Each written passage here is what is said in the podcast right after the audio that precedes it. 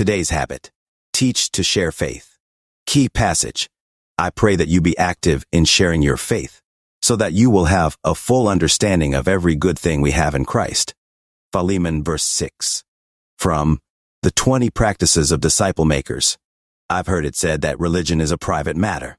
Well, thank Jesus that it is not. Otherwise, I would never have come to know him.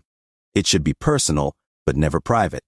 Sharing one's faith is an essential step towards discipleship maturing. Faith-filled followers of Jesus tell those who don't know him about him. They are compelled by love to share the good news.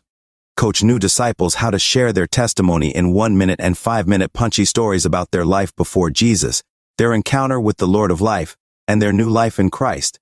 Encourage them to tell their testimony every week, several times a week. Help them to know how to take conversations further with spiritually hungry people and assist them in handling rejection. Share in the joy as they pray with someone who submits their whole life to Jesus. These are all vital steps in discipling someone.